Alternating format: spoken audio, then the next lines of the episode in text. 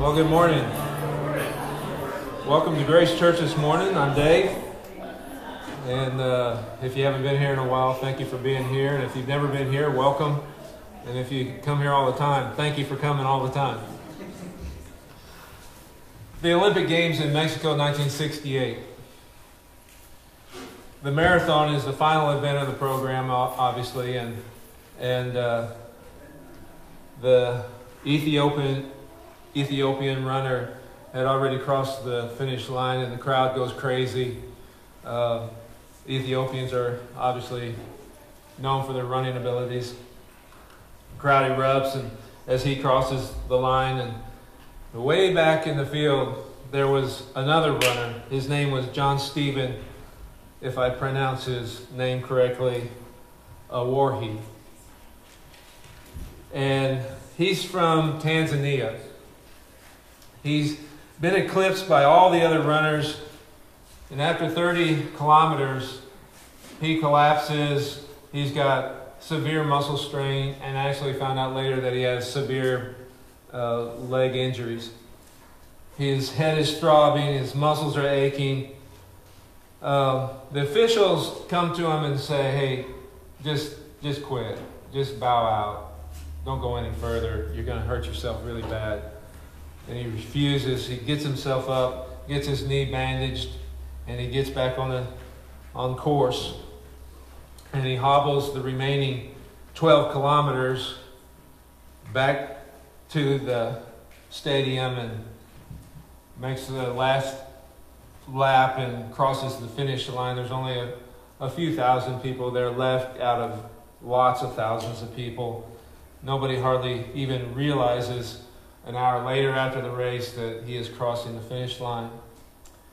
It's one of the most heroic efforts in Olympic history that we've been able to witness. And afterward, he's asked by a reporter why he didn't drop out.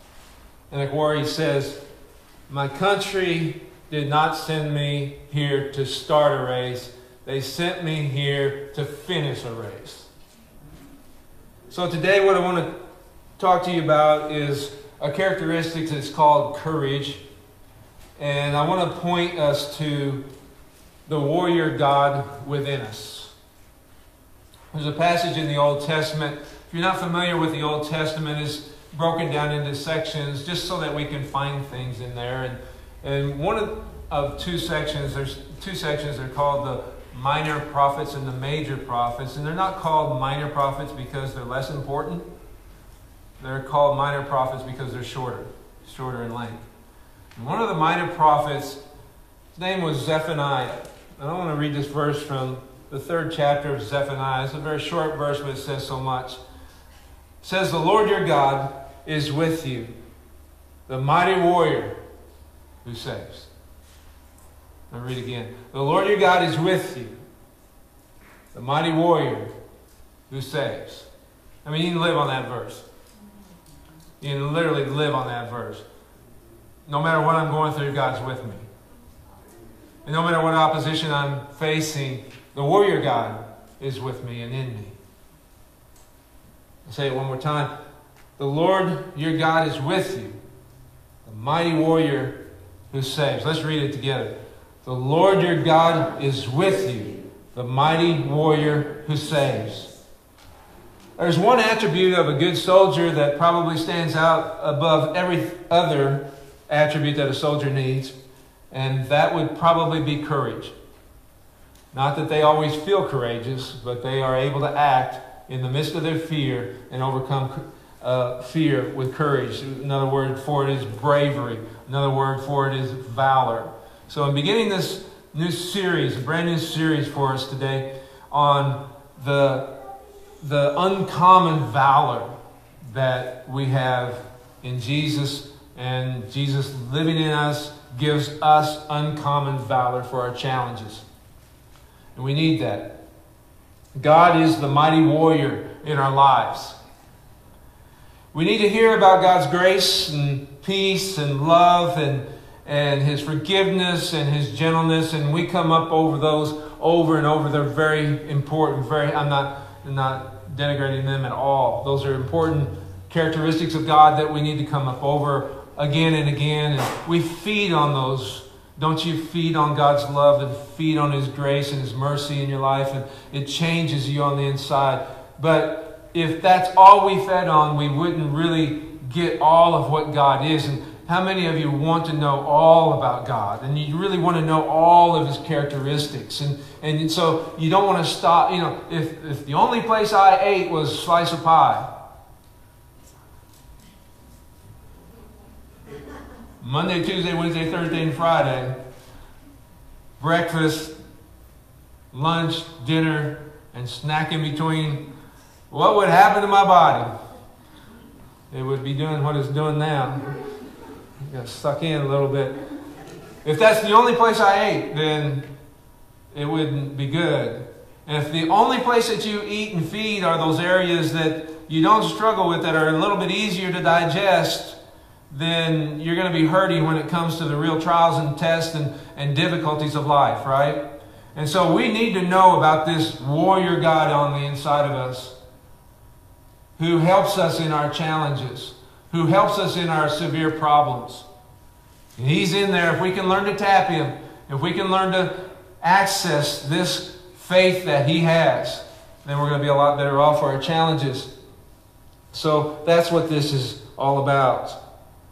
I think there's a terrific shortage of, of really understanding and grasping the combative nature of God. Sometimes we get a little bit concerned about hearing this kind of thing. But did you know that God is a combative God? Anybody? it's getting really lonely up here. yeah. And there is a combative nature of God that's on the inside of us. And when the, when the cause is just, then it's time for Him to come out in a strong way. Kenny Luck, founder of Everyman Ministries, an expert in men issues, says In the mind of the average man, the church is where you learn how to be nice. Jesus said, I'll build my church and the gates of hell will not prevail against us. And that word prevail has everything to do with a battle, everything to do with a struggle, everything to do with challenges. There's a combative God on the inside of you that wants to come out. And He's there to help us in our times of need. And a lot of those needs are times that are a severe challenge to us. So, could it be, and I just pose this question to you, that church, whatever you want to call it, church or worship, this thing that we do together on a regular basis, could it be that this is a time that we should be learning how to fight? It is a time to learn how to be nice, but it's also a time to learn how to fight. Not against flesh and blood, not against the fights that we normally get ourselves into or find ourselves in. Not that kind of fight, but fighting with the authority that God has given us in prayer. Fighting not against flesh and blood, but fighting against the evil whenever it encroaches upon our family. Fighting against the evil that is that we encounter wherever we go over and over again in the people that we love. Some of us have got to stand up and say, no more. This isn't natural, it's not right, it won't happen. Because I'm going to resist that, I'm going to fight against it, because the warrior God is on the inside of me and will not let it stand. So, is it our mission simply to sit and soak? Or is it to go, to invite, to teach, the disciple. And we always think those words have to do with inside these four walls, but is it in our heart now to go and invite and do things outside these four walls? And actually lead people to Christ outside these four walls. Hopefully, we're in partnership together. But if we start to love people and serve people and invite people and love people, then we can disciple them there, no matter where we are. God's not limited to the four walls of a church. I've noticed that when Jesus, just recently I've noticed this like never before, that when Jesus was baptized in the River Jordan by John the Baptist, when he came out of that water, he was hardly dried off and he initiated conflict with the devil. The moment that he came out of the water, it was game on. Before that, he was almost in secret. As soon as he was baptized, Holy Spirit fell upon him and he charged into the desert. It was the fight of the century. It was the fight of all time. And it started immediately. And what I see in Jesus is I see a combative God against evil, against the forces of evil. And I know that he lives in you. And he's ready to do some battle. Jesus is the man who said, Hell will not be able to resist the aggressive fight that I'm bringing it. This is the, also the visible divine one that we find in the Old Testament. He's called the warrior God in the Old Testament. And let's see this first introduction of the warrior God from Joshua chapter 5. A little bit of background. Joshua had been in the wilderness. Just your life ever been like this? You just kind of go in circles. I know it's just been me. And you find that you just you're not really making progress like you want to make progress, and, and you're just going in circles. Well, Joshua had had it had been had it up to his chin, up to his nose, up to his eyeballs with this circle and no progress, and he was so ready. After 40 years in the wilderness, he's ready to lead this, these people. The mantle of anointing came upon him from Moses. Moses had died. He, then he crossed, he led them across on dry ground, just like Moses led them across the Red Sea on dry ground. Now, Joshua, you see the same power coming through him, God's power coming through Joshua as he begins to lead. He's a new leader, and he leads them across the Jordan River. The, back, the river backs way up, and they go across on. In fact, it, it, it stayed backed up so long that he told him to get 12 leaders and, of the different tribes and go get big stones from the bottom of the river and bring them up on, on what would be the shore and stack them there as a memorial of, what, of the miracle that God had done. What miracle has God done in your life? Is there something that you can look at in your life so when the struggle is hitting now, that you can look back at that pile of rocks and realize that God did a miracle before, He'll do it again. All right? So this is the God on the inside of Him, leading Him. And they get across, the whole army is getting across. And then Joshua takes a little bit of a breather. He's on the other side with his army, and he, he removes himself for a little period of time across, away from everybody else in the dark of night, and he's in there meditating and he's in there praying. And we'll pick it up here in verse 13, Joshua chapter 5, verse 13. You'll have to just listen or follow along on your phones or in your scripture. There's just too much I wanted to say with these passages. I didn't want to put them all up on the screen. So it says, Now when Joshua was near Jericho, he looked up and saw a man standing in front of him. With a sword drawn in his hand, Joshua approached him and asked, Are you for us or are you for the enemy? And he answered, Neither one. I'm here as the commander of the Lord's army. Immediately Joshua bowed his face, touching the ground in worship. Something wild is happening here. Something extraordinary is happening here. And he asked, Sir, what do you want to tell me? And the commander of the Lord's army replied, Take off your sandals, for the place where you are standing is holy. And Joshua did so. So the army of Israel is just beginning to face a hard conflict with Jericho. Behind them, the Jordan River has begun to flow again, so they can't retreat. Ahead of them is tremendous challenge ahead. Walled city. They've never seen a walled city before. Have you ever come up against challenges that you've never seen before in your life? And they're not sure what they're going to do, so Joshua is just looking for leadership from God. He removes himself to pray, meditate, And as we sometimes do when we're deep in thought, we just kind of look up, and Joshua does that. He looks up and he's startled because a man with a drawn sword is coming for him.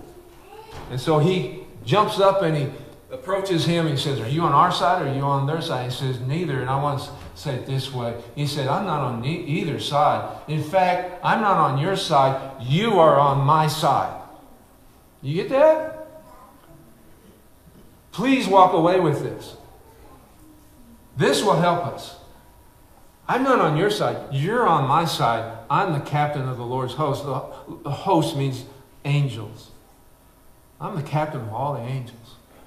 And Joshua recognized his superior, recognizes his commander in chief, and hits the ground in worship.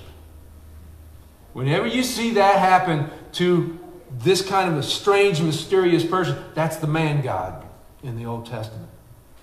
That's the second member of the Godhead in the Old Testament. When you see that person worship, when you see that person of God worship, you know that you're dealing with divinity. Wow. So he hits the ground and he begins to worship, and he says something interesting. He says, Tell me what, tell me what, in other words, give me my orders. Give me my orders. he says, Take off your shoes, holy ground.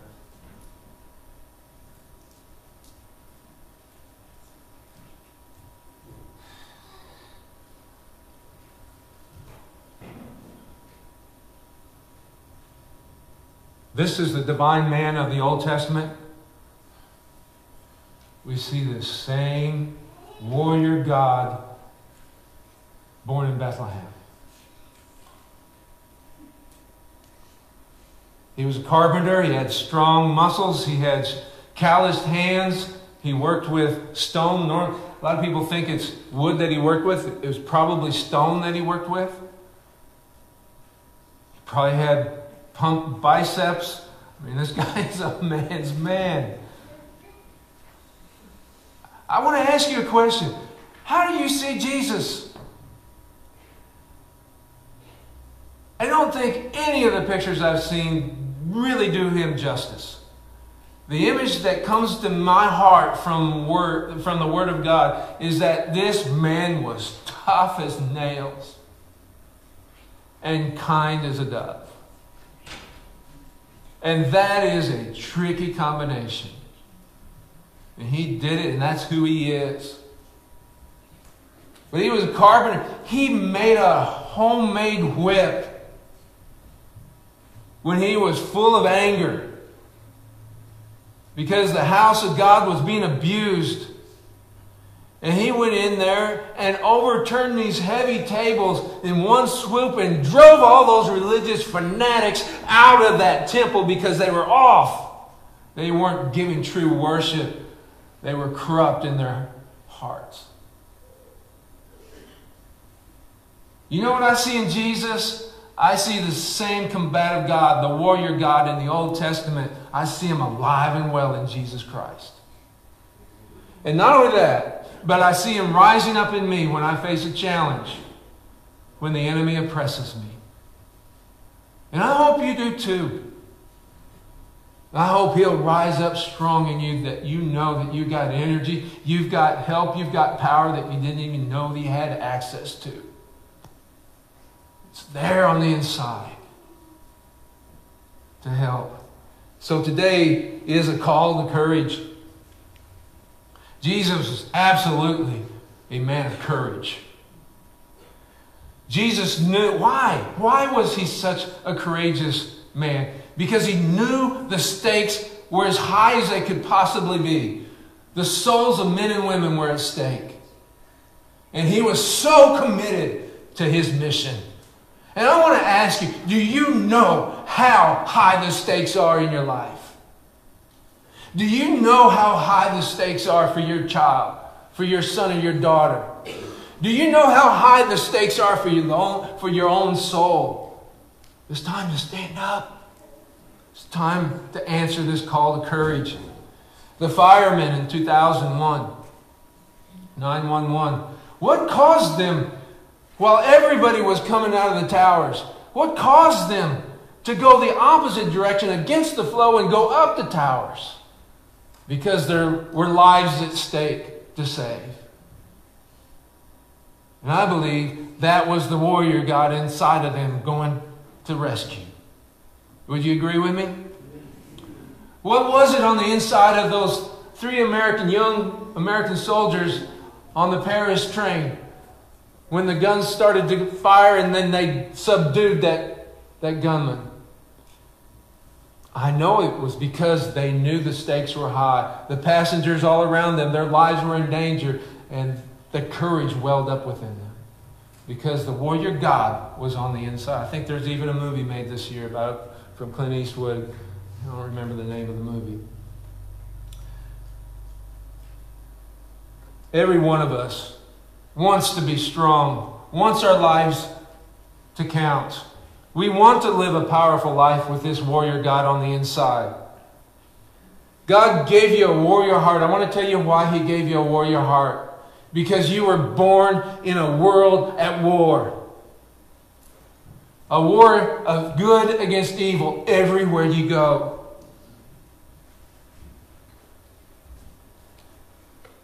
Surely you're aware of this, right? You can't help but be aware of it. That your love is being opposed,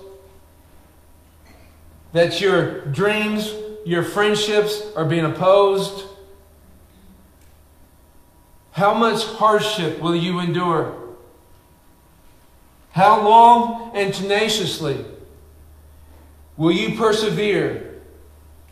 That is all determined by how much in touch you are with the warrior God on the inside Does that make sense? You may have a job you hate. You may even have a boss that is difficult and arrogant. But if you can see that this just might be warrior training for you, you'll find a way, won't you? I won't ask you how boot camp was. If you're in a difficult marriage, you can only persevere if you are in touch and tap that warrior God on the inside, not to fight the other person, but to fight the evil. And you just will not let it stand. When your child gets hit with drugs, what are you going to do? There's got to be something that rises up on the inside and says, No. No. No. And you're going to take your stand in the authority that you got, and you will not put up with it. You can't change the person, but you can tap into God. And it can change. It can absolutely change. And you can rescue that girl. You can rescue that boy. They still have to make their decisions, but you have a big part in it if you'll tap the warrior God on the inside. See, a lot of times we just think things are going to happen, and it's not all written in stone. It's not all predetermined. It's determined by how much you will tap in and pray and take a stand and not put up with the evil that comes. So the heart of the warrior says, I will put myself on the line for you. I will take extra time and I will pray for you. When nobody's looking, I'm going to be on my knees and I'm going to tap the power of God for you. And there are some things that we just ought not put up with. I've got to do something. There's freedom, there's souls to be had. So, may I encourage you? I know this is pretty strong today, that's okay, right? but it's time, guys, to say, why is life so hard? Let's just stop it. Why is life so hard? We have to stop waiting for heaven to come now. We're going to be in heaven forever. But right now, the battle's on.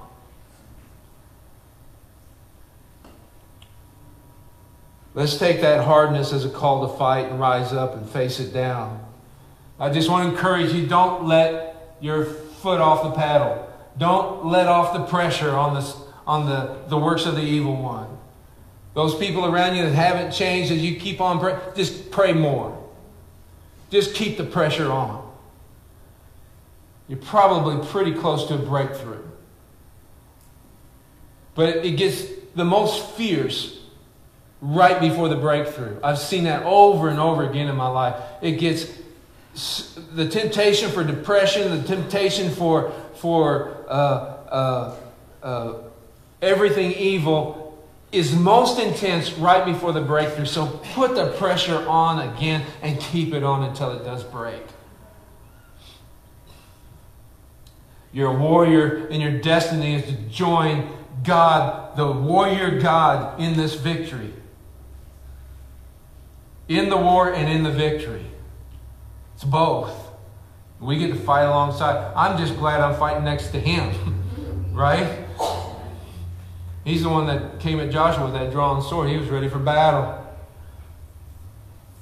We get to be on his side. So, Jesus really, how do you look at Jesus? Hopefully, a little bit different already. He's not the poster child for pacifism. He wasn't the world's nice guy, nicest guy. Probably Buddha would be voted for that one. Jesus wasn't that way, but God musters us up as warriors to be on his side.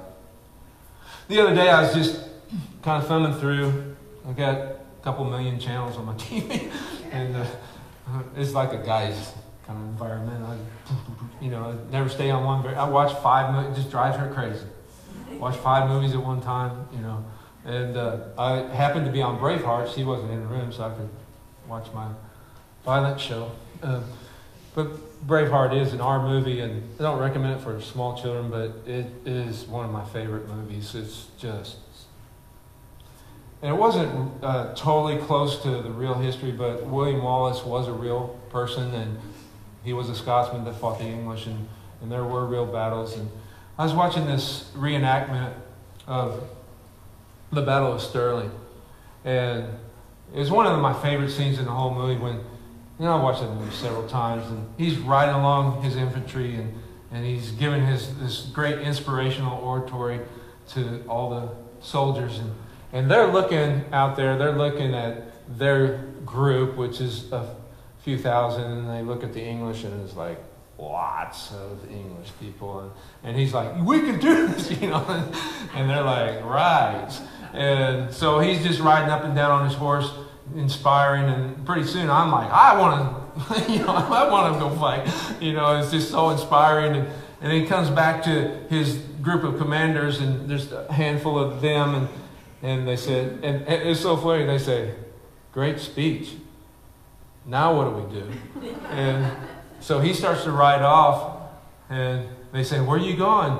And the English had already started to send their delegates to the middle of the battlefield to talk terms, and and so he's riding out to talk terms with them. And he shouts back, I'm going to pick a fight. Pick a fight. And I thought, there's a lot said in that small phrase because I see that's Jesus all over. He didn't let it just come to him, he went picking fights. And he picked fights with the people that got it wrong that thought that God was a mean God and that their duty was to make life miserable for everybody else. And Jesus came to pick a fight with them. You don't believe me? Let's look at one.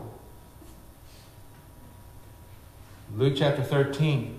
Jesus heals a crippled woman. On the Sabbath, the Pharisees get all bent out of shape. Does Jesus play nice? No. He goes and picks a fight. Look at this. So one Sabbath day, as Jesus was teaching in the synagogue, he saw a woman who had been crippled by an evil spirit. Everybody say evil spirit. Because this is real important to see this. He's going to bring blessing and healing to a woman that had been bound by Satan. Basically, what Jesus is going to do, he says, What's, Whose side are you on? A lot of people say that they're on the side of God and their actions prove otherwise. You can tell by what they do to people. And he's saying, you are keeping them in bondage. Now look at what this is what this says. She has been bent double for 18 years and was unable to stand straight up when Jesus saw her. He called her over and said, Dear woman, you are healed of your sickness. Then he touched her, and instantly she, she could stand up straight. Can you imagine? Really, guys, can you imagine? Oh, she stood up 18 years. Think if it was you. Couldn't stand up. You're bowed over like this for 18 years. Jesus comes into your life. How would you feel? Now, am I getting overexcited? No. 18 years healed. What would you think? What would you think? Uh, hopefully, you're thinking, wow, look what God did. Right? Not this guy. Not this guy. And not all his cohorts around him. Something else happened. Something evil was working in his heart. I want you to see it as evil. Because what Jesus did was so good, was so God, was so powerful. So here, here's what happened to this other person here. Amazing when God moves, how people react differently depending on who they're motivated by. But the leader in charge of the synagogue, he saw that same thing that everybody saw. He saw this woman healed after 18 years, saw her straighten up,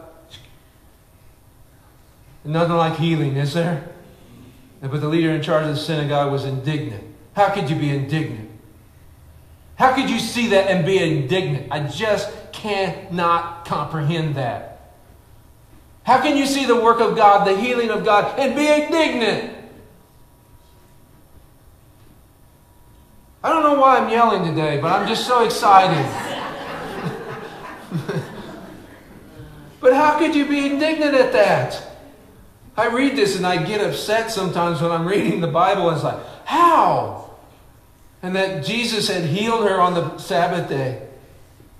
There are six days. Here, let me put it how I, I feel. There are six days of the week.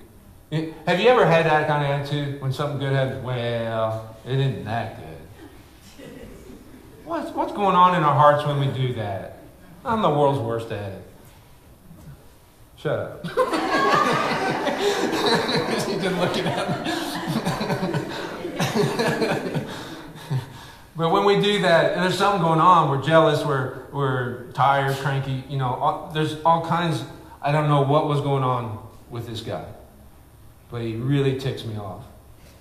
Doesn't he you? I mean, how can you be indignant when this lady has just been healed after 18 years?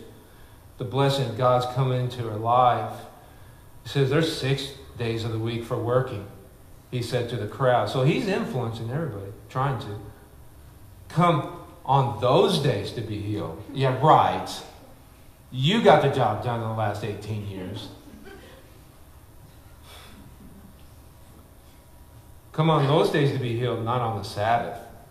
But the Lord replied, You hypocrites. I've come to pick a fight. You hypocrites. Each of you works on the Sabbath day. Don't you untie your ox or your donkey from its stall on the Sabbath and lead it out to water. That's work, isn't it? The dear woman, the daughter of Abraham, has been held in bondage for, by Satan for 18 years. Isn't it right that she be released even on the Sabbath? And look at this, verse 17. This shamed his enemies. But all the people rejoiced at the wonderful things that he had done. It shamed him. There's another occasion when he heals a person and they get mad again and he raises the bar and then he says, Your sins are forgiven. Your sins are forgiven. You know, they didn't hardly accept him as a rabbi or a teacher. And now he raises the bar on them and says, You know what? I just forgave his sins. In other words, I'm God, deal with it. Second member of the Godhead from Old the warrior God, he's here, I'm it, I'm him. Back to Zephaniah, the Lord your God is with you. The mighty God, the mighty warrior who saves. Is the Lord a nice guy? Not to his enemies. Virtually every book of the Bible, Dr. Tremper Longman says this virtually every book of the Bible tells about God's warring activity. I wonder if the Egyptians who kept the Israelites in bondage and endured and experienced the plagues, the pestilence, death of the firstborn, if they thought God was a nice God, or if they had just encountered the warrior God. You remember Samson?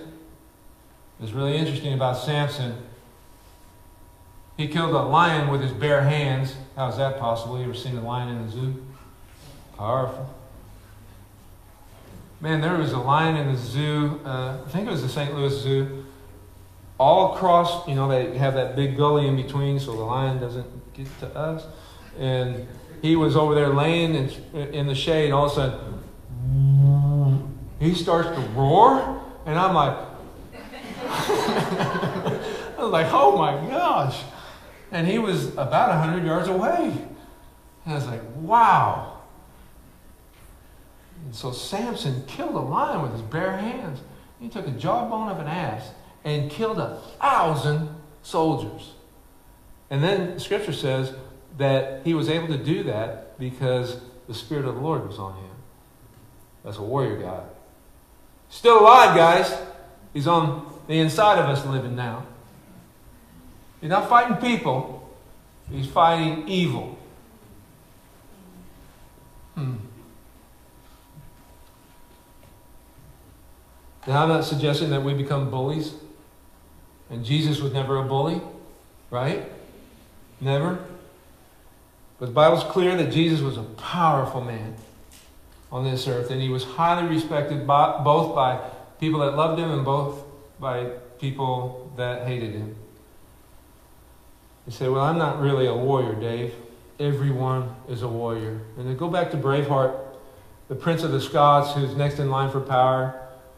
They're walking out alone. They got some alone time, and and and uh, William Wallace talks to to uh, the prince, and, he, and, the prince says, "You know, I can't really lead like like you lead. You know, I just I really can't do that. You know, I've always noticed this that when you don't have courage, that you have excuses. Okay, I've noticed this in my life that when I don't have courage, then I'll just come up with excuse after excuse after excuse. But when I go down deeper where God lives, and He starts talking to me and say, you know, this is possible.